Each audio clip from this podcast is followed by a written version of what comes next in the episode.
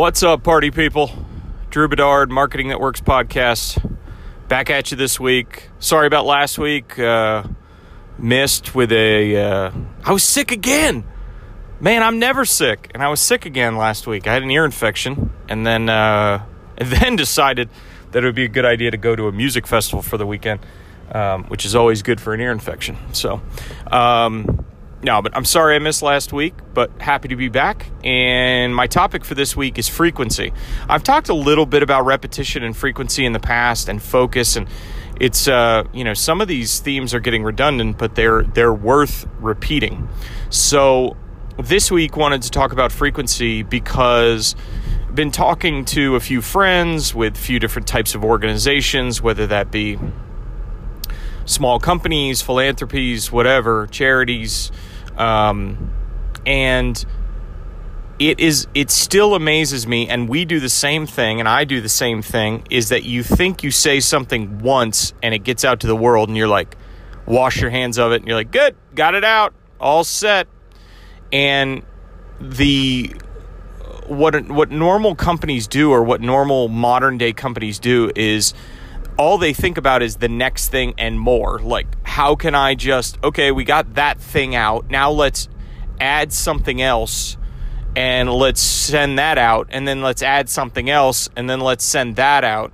Instead of looking at it in, um, you know, you could look at it as flights, you could look at it as just depth or frequency. But think about today how you can choose to be disciplined and choose less in your marketing and make and then talk about it more frequently. So, when I talk about frequency and I've talked about this before about repetition that it takes the human brain 8 times to really let something get in there. Let something sink in and be part of your subconscious where you actually understand it.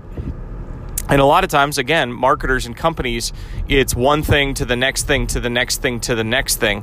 And then if you were to poll or survey your audience and ask them what you what they remember about maybe a certain time frame or a certain campaign, they'd probably say, I don't remember anything because not one message got through.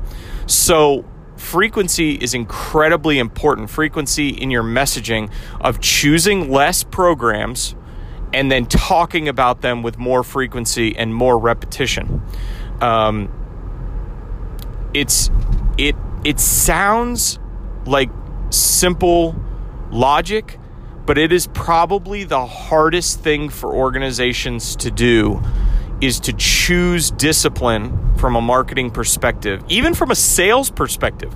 Because one of the things that you know a lot of sales organizations do too is is they'll just keep adding products. Like, well, we'll just make another product. If you know, we'll get a product and then we'll make another product and we'll make another product, we'll make another product. I think if we've learned anything from Apple is that they are extremely disciplined. You know, Steve Jobs years and years and years ago came back into Apple as the CEO after he'd been fired and he started Next and he chose to kill off a lot of the products that were happening and, and chose to focus on just a few. And that was not only good for sales and engineering and everything else, it was great for marketing because it was it got boiled down to what? You know, for a few years there, at the top of the Apple webpage, it was just a few things. It was iPhone, iPad, iPod, iMac or Mac. And, you know, Mac had laptops and had desktop and different, you know, products within the product group. But really it was four core product groups. And that's the thing that we face as companies today. And look at the genius of what that did to Apple. That not only focused their engineering and sales team, it focused their marketing team, and then they became and are the most profitable company in history. Let me say that again. A company that killed off most of their products, went to a very few, very solid core product base that people wanted, and Steve Jobs hit on the right thing at the right time. So that's sometimes you got to get lucky too. But chose to focus on four to five product groups and then hit them with frequency, with clarity, and then their stock price, their profitability, their company blew up. So think about the lessons of the past. There are history lessons in everything. Look at profitable companies and how they get that way. Not everybody's like Amazon, like a retailer. Most are product companies. They make a product, they sell a product, they sell services, and they can they you see the the most historic companies from a profitability standpoint focus on very few things and then repeat them with frequency and make the products better and better and better with elevated convenience and simplicity and functionality that makes it just so joyful to use.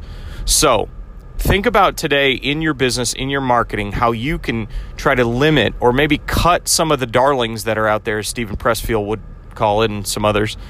The ones that you know you just love, and oh, I just love this little product. I love this little campaign. I love this idea, but you have to sacrifice the many for the few.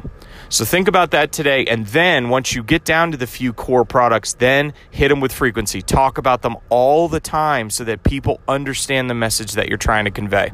Have a great day. Let me know if you need anything. Take care.